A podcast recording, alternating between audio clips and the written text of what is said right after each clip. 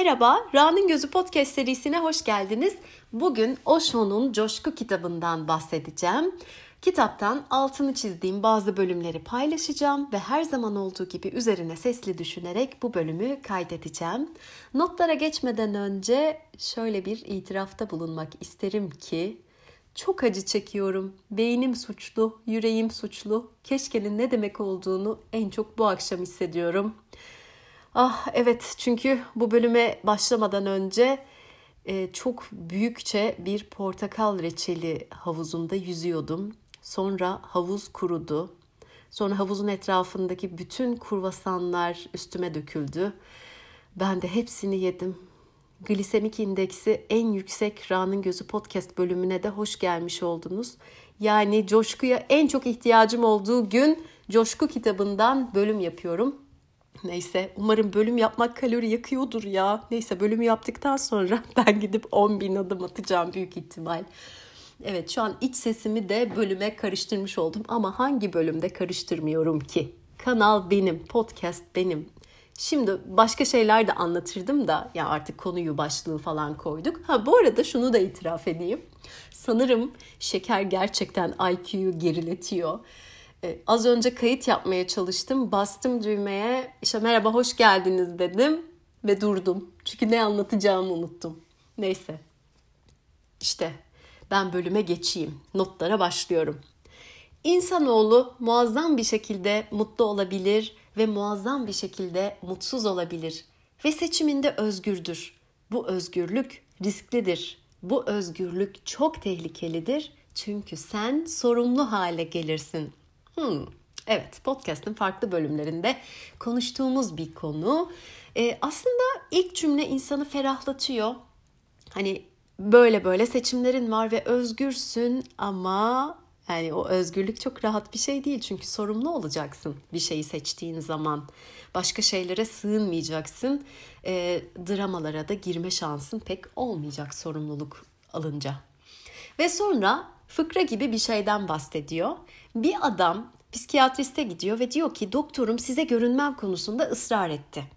Niçin olduğunu Tanrı bilir. Mutlu bir evliliğim, güzel bir işim, pek çok dostum var. Hiçbir endişem yok. Ve psikiyatrist de not defterine uzanırken hmm diyor ve ne kadar zamandır böylesin diyerek sorguluyor adamı. Şimdi Osho da diyor ki depresyondan, üzüntüden, mutsuzluktan bahsederken herkes bunu doğal görür. Herkes buna çok rahatlıkla inanır. Ama eğer mutluluktan, neşeden, coşkudan bahsedecek olursan hiç kimse sana inanmaz. Bu onlara doğal gelmez. Sende bir sıkıntı olduğunu düşünürler. E, bu aslında şöyle bir düşündüğümüz zaman mesela sabah ofise girdin iş yerinde e, birilerinin suratı asık. Hele ki bir pazartesi sabahıysa sana çok doğal gelir. Ama birileri müzik dinleyip şarkı mırıldanıyorsa, olduğu yerde dans hareketleri yapıyorsa Acaba aranızdan kaç kişi bunu gülümseyerek normal bir şekilde karşılar? Acaba kaç kişi bunun sorunu ne acaba ya falan der. Hatta bazen bazıları içinde tutamaz, onun duyacağı şekilde söyler ya da direkt gider yüzüne söyler. bir arkadaşımdan duydum böyle şeyler oluyormuş. Burada bence önemli olan diğerlerinin ne yaptığı, nasıl tepki gösterdiği değil. Şu an e, bunu dinleyen her kimsen senin kendine dönüp burada nasıl davrandığını, nasıl bir genelleme halinde olduğunu kendine sorman ve cevaplaman. Ve geldik aslında e, riskli bir konuya. Bu konulara çok girmeyi sevmiyorum ama yani girmemek olmuyor. Diyor ki pek çok din var çünkü çok sayıda insan mutsuz. Mutlu bir insanın hiçbir dine ihtiyacı yoktur. Mutlu insanın kiliseye, camiye, sinagoga ihtiyacı yoktur. Çünkü onun için tüm evren tapınaktır. Tüm varoluş bir kilisedir. Mutlulukla ne yaparsan yap o bir duadır. İşin bir ibadete dönüşür diyor. Osho'nun genel olarak dinlerden uzak ama dindarlıkla çok örtüşen bir felsefesi var. Dinlere inanmıyor ama dindar olmaya inanıyor. O dindarlığın neyin aracılığıyla yaşadığın konusunda da seni özgür bırakıyor, serbest bırakıyor. Oralara bir şey söylemiyor. Zaten söylememesi de gerekiyor. E, Şimdi sen herhangi bir dine mensup olabilirsin, inanıyor olabilirsin, o inançlarını, ritüellerini gerçekleştiriyor olabilirsin ve sana iyi geliyorsa bence bunların hepsi okey. Ama bunların yanında bu Osho'nun dindarlık felsefesini de cebe koymak bence çok güzel bir şey. Çünkü hani bu zaten bütün evren tapınak, tüm varoluş bir kilise cümlesi benim çok hoşuma gidiyor. Padre John dinliyorsanız buradan size selamlar. Sizi ve kilisenizi çok seviyoruz diyerek kendini garantiye alan bir tip. Evet, e, şimdi e, şunu da eklemesi, mutlulukla ne yaparsan yap o bir duadır. Yani sen içinde o mutlulukla, coşkuyla, neşeyle bu arada bundan biraz bahsedeceğim. Bu böyle hani uçmalı kaçmalı şeyler değil sadece. Bu senin içinden gelen o varoluşsal ve çocuksu neşe, sevinç ve mutluluk. Zaten bunlarla ilerlersen, onu susturmazsan, onu yaratmana gerek yok. O zaten var. Onu susturmaz, bastırmazsan onunla yaptığın her şey bir ibadete dönüşür. Yine podcast'in farklı bir bölümünde bahsettim diye hatırlıyorum. Ee, ismini şu an hatırlayamadım. Ders aldığım biri vardı. Konferanslarının birinde şunu söylemişti. Ee, ruhsal gelişmek için, ruhsal gelişimin için hiçbir şey yapmana gerek yok aslında. Hiçbir şey okumana gerek yok, hiçbir kursa gitmene gerek yok, hiç terapi almana gerek yok. Sadece önüne gelen şeyleri mutlulukla ona son derece saygı duyarak dünyanın en önemli şeyiymiş gibi yaşarsan ve yaparsan zaten ruhsal olarak en üst seviyeye geliyorsundur emin ol demişti. Evet ben de yani bu çok zihnime kazılı bir cümledir. Çok da arkasında duruyorum doğru ama yine de garantiye almak için bulabildiğim her şeyi okumaya çalışıyorum o ayrı. Eğer yaptığın işi seversen o zaman meditasyon halindesindir. O zaman hiçbir şey seni rahatsız etmez. Yani buna çok ekleyecek bir şeyim yok. Sadece e, tabii ki yani işim açısından çok fazla kariyer yolculuklarına eşlik ettiğim için e, iş değişiklikleri, yeni kariyerler, işte dönüşümler falan filan konularında birçok insana eşlik ettiğim için şunu eklemeden duramayacağım. İşini sevmek önemli ama işinin de seni sevmesi gerekiyor. Bunu atlarsak muazzam mutsuzluk garanti. Mutlu ol ve meditasyon onu takip edecek. Mutlu ol ve dindarlık onu takip edecek. Mutlu olmak temel koşuldur. Bu da bana hemen şeyi hatırlattı. Sean Ecker'ın e, Mutluluk Avantajı kitabını hatırlattı. Orada da şundan bahsediyordu e, farklı farklı bölümlerde. Hepimiz zannediyoruz ki şunu şunu şunu yapınca mutlu olacağım. Şöyle bir işim olunca, şu okulu bitirince, şuradan şuraya geçince. Tam tersi diyor. Sen önce iyi hissedeceksin, mutlu olacaksın, kendini mutlu edeceksin. Bunları tabii pozitif psikoloji ekolünden söylüyor. Yani böyle çılgınca eller havaya bir mutluluk değil. Sen öyle olacaksın. Sonrasında diğer şeyler gelecek. Burada da Osho benzer bir şeyden bahsediyor. Öncelikle temel olan şey neden mutsuz olduğunu anlamaktır. Şayet bu nedeni ortadan kaldırmazsan meditasyon yaparsın ama pek yararı olmaz. Çünkü temel neden orada duracak. Bu da hayatta çok sık karşılaştığımız bir şey kendimizde ya da etrafımızdaki insanlarda. E, mesela görüyorsun insanları çokça şeye birden saldırıyorlar. Onu yapıyor, bunu yapıyor. İşte o programa kaydoluyor, spora da gidiyor, onu da yapıyor, bunu da yapıyor. Sürekli bir oyalanma halinde. Instagram'ına bakıyorsun, kalabalık kalabalık gruplar, ellerde kadehler, yine toplantı, yine eğlence falan. Ve aslında hele ki yakından tanıyorsan ve bir şeylerine şahitlik ediyorsan şunu görüyorsun. Asıl uğraşması gereken, halletmesi gereken şeyle uğraşmıyor uğraşmamak için bunlarla oyalanıyor ve bunlarla oyalandığı için de ona dokunma, uğraşma ihtiyacı yokmuş gibi muamele ediyor aslında halının altını süpürme dediğimiz şey. Evet, başta biraz zor gelebilir. Başta biraz çaresizlik hissi gelebilir. Yani şimdi ben ona bulaşırsam hiç çıkamayacağım, hiç başa çıkamayacağım gibi de bir şey yaratabilir ama ortada gerçek bir sebep, bir sıkıntı, bir sorun varsa onu çözmeden ne yaparsan yap olmuyor boşuna. Bekleme Çünkü beklediğin zaman Godot'u bekliyorsun ve Godot hiçbir zaman gelmeyecek. Kişi basitçe bekler ve hayatını boşa harcar. Kim için, ne için bekliyorsun? Bu son soru önemli. Herkesin hayatta kendini beklemeye aldığı bazı konular, bazı durumlar, bazı zamanlar oluyor. Orada kendine deadline belirlemek önemli bence. Yani deadline nedir? Hani hangi güne kadar bekleyeceğim? Ne olmazsa, ne olursa, ne zamana kadar kendime bir sınır koyacağım? O yardımcı olabilir ve tabii ki bu soruyu cevaplamak. Niye bekliyorsun? Neyi bekliyorsun? Belki çok saçma bir hayal olabilir ama onu da kendine söylemek, tanımlamak en azından sonrasında bir deadline koymak için yardımcı olabilir. Kendi kendine karar vermek zorundasın. Hayatını kendi ellerine almak zorundasın. Aksi takdirde hayat senin kapını çalmaya devam eder ve sen asla orada olmasın. Her zaman başka yerdesindir. Evet, bu neydi? Sorumluluktu. Üstüne bir şey söylememe gerek yok sanırım. Nerede mutlu bir insan görülse her zaman meditasyon halinde olduğu görülmüştür ve bu ikisi özdeşleşmiştir. Oysa bunun tam tersi geçerlidir. Meditasyon sen mutlu olduğunda gelir. Meditasyon yapmak kolay, mutlu olmak zordur ve insanlar kolaya kaçar. Meditasyon yapmaya çalışırlar. E burada da az önce bahsettiğimiz konu. Sen asıl sıkıntıları halletmeden işte meditasyondu, yogaydı, şuydu, buydu yapmaya çalışırsın, uğraşırsın, didinirsin. Sonra da dersin ki o kadar yaptım, olmadı. Bunlar biraz paralel akan şeyler. Tabii ki o süreçte bunları hiç yapma demiyor. Ama kendini kandırmama e, mesajı veriyor aslında bu söyledikleriyle. Saadeti yaşa. Zevklerin balta girmemiş ormanlarında kaybolma.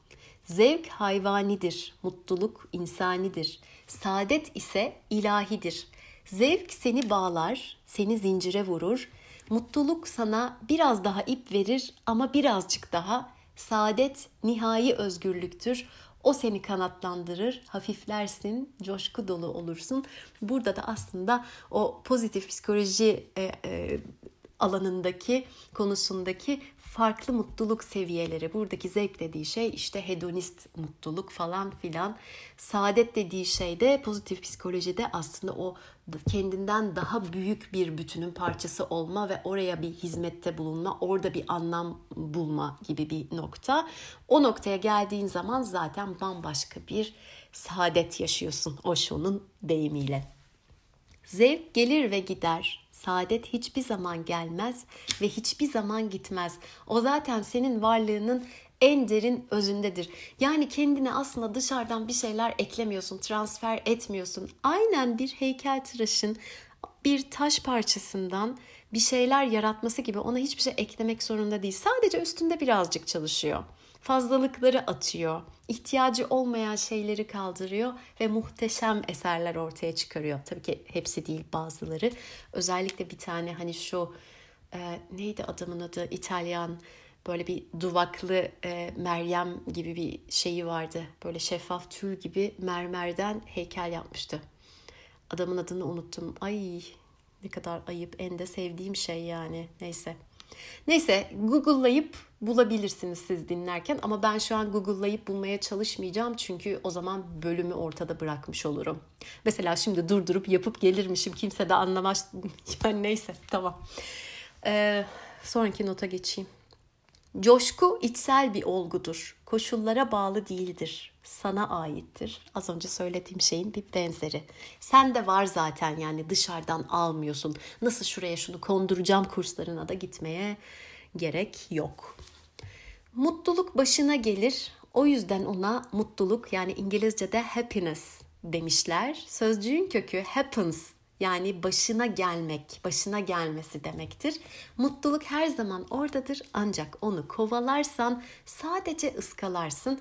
Burada da yine çok güzel bir e, cümle bence. Bu son zamanlarda mutluluk, mutluluk sana mutlu olalım, mutlu nasıl mutlu olacağım falan gibi çok çok çok konu var, dönüyor, çok formül var. Bence bunlardan uzak durup bunun peşinde koşmayanları buluyor mutluluk.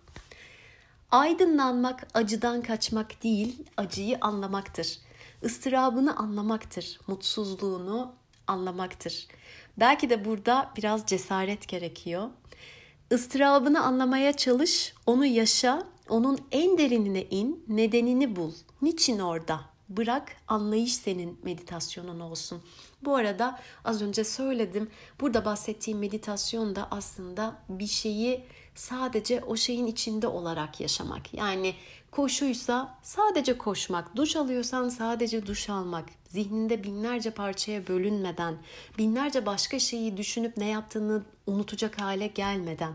Burada da aslında bir acının içinde o acıyı anlamaya çalışarak, o ıstırabı yaşayarak bile bir meditatif halde olabilirsin. Burada biraz cesaret gerekiyor, yüzleşmek gerekiyor. Tüm sesleri susturup, tüm tamponları ortadan kaldırıp ben niye acı çekiyorum? Niye bu kadar üzülüyorum? Neden? Neden bu konu burada sorularını cevaplamaya çalışmak. Sadece coşkusuz bir insanın eğlenceye ihtiyacı vardır. Dünya coşkusuz hale geldikçe daha çok televizyona, filmlere, dizilere ve bin bir tane şeye ihtiyacımız olur. Daha çok alkole, uyuşturucuya ihtiyaç duyarız. Sırf içinde bulunduğumuz ıstıraptan kaçalım diye. Fakat sadece bunları unutarak hiçbir şeyi elde edemeyiz. Bir kez mutsuzluğunla yüzleşmeyi öğrendiğinde coşku dolu hissetmeye başlarsın.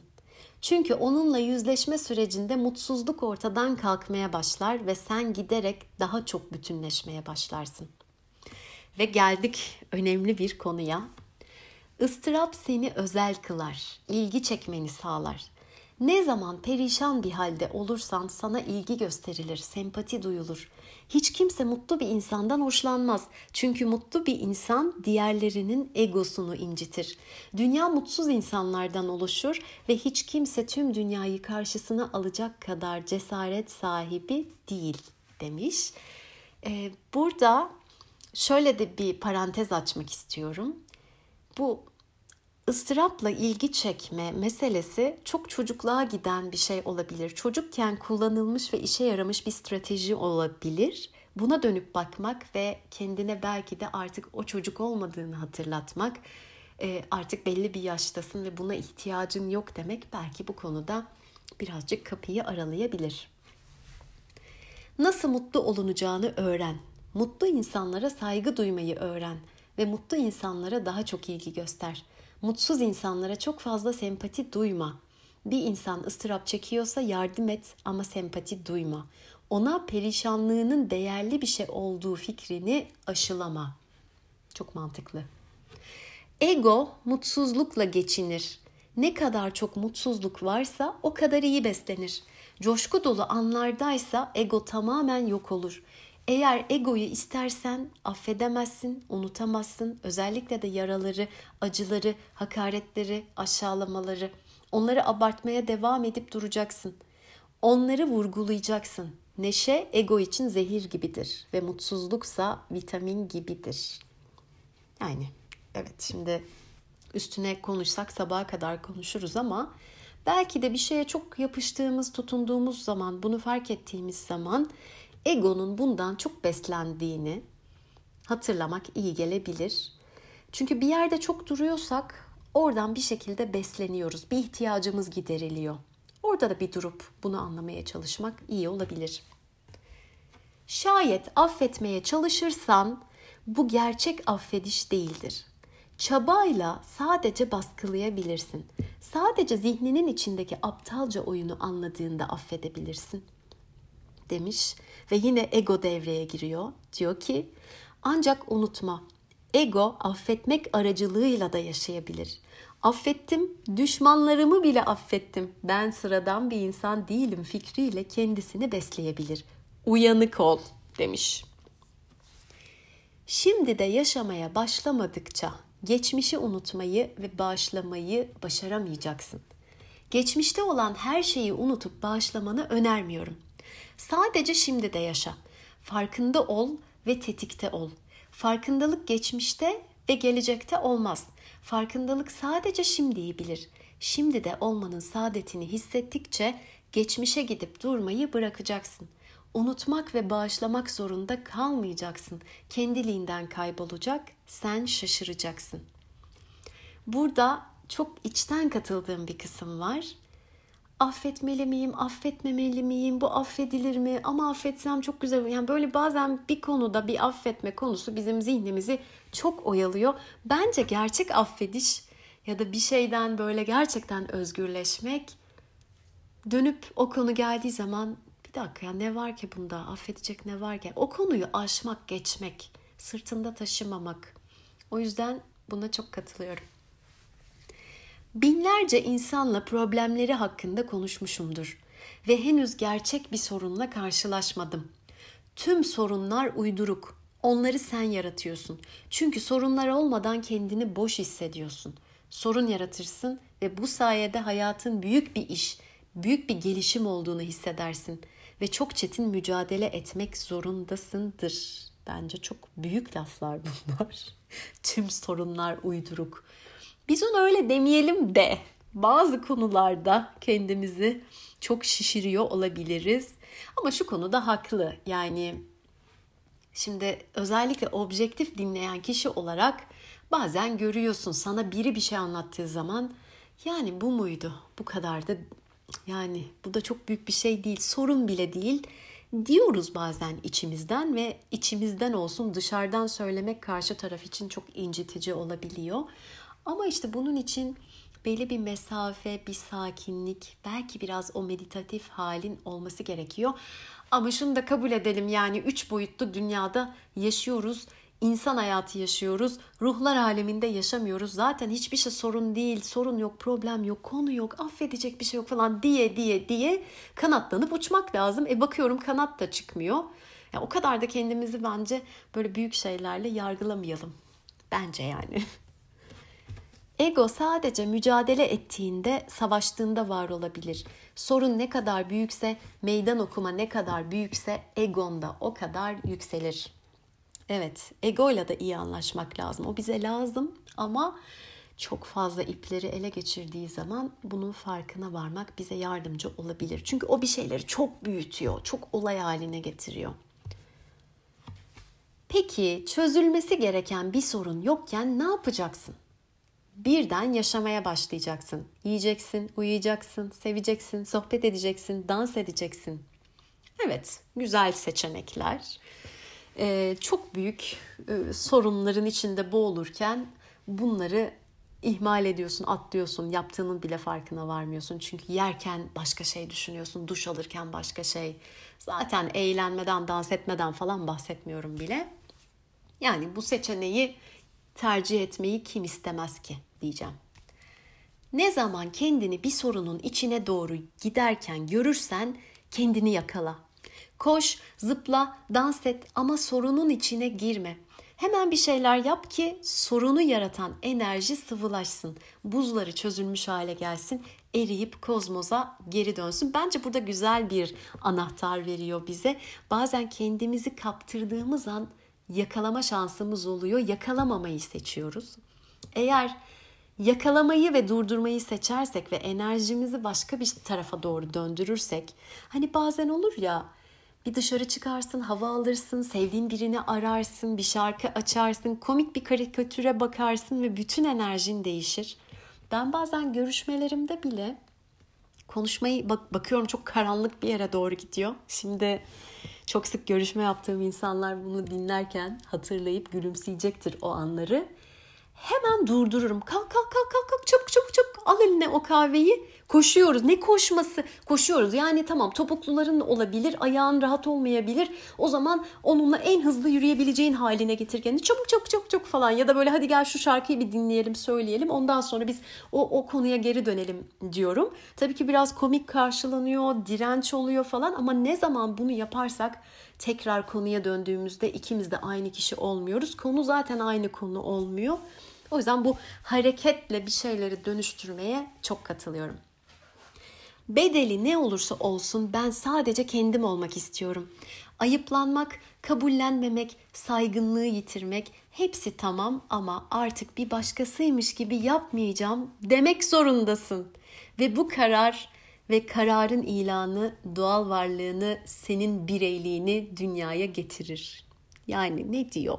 Otantik ol diyor, kendin ol diyor. Ay yine ürün yerleştireceğim. Üst üste bütün bölümlerde de aynı bölümü yerleştiriyorum. Otantik olmak üzerine diye bir bölüm yapmıştım. Onu dinleyebilirsiniz. Her türden ıstırabı sadece gözle. Ya içinde kaybetmeye hazır olmadığın bir zevk vardır ya da önünde bir havuç gibi sallanan bazı umutlar. Mesela sevgiliden ayrılınca zihnin, sevgilin seni terk ettiğinde kalbinin kırılması doğaldır. Çünkü o kadar çok sevdin ki der. Aslında yarandan bilinçsiz bir şekilde keyif alıyorsun. Yaran seni, senin muhteşem bir aşık olduğun fikrini veriyor.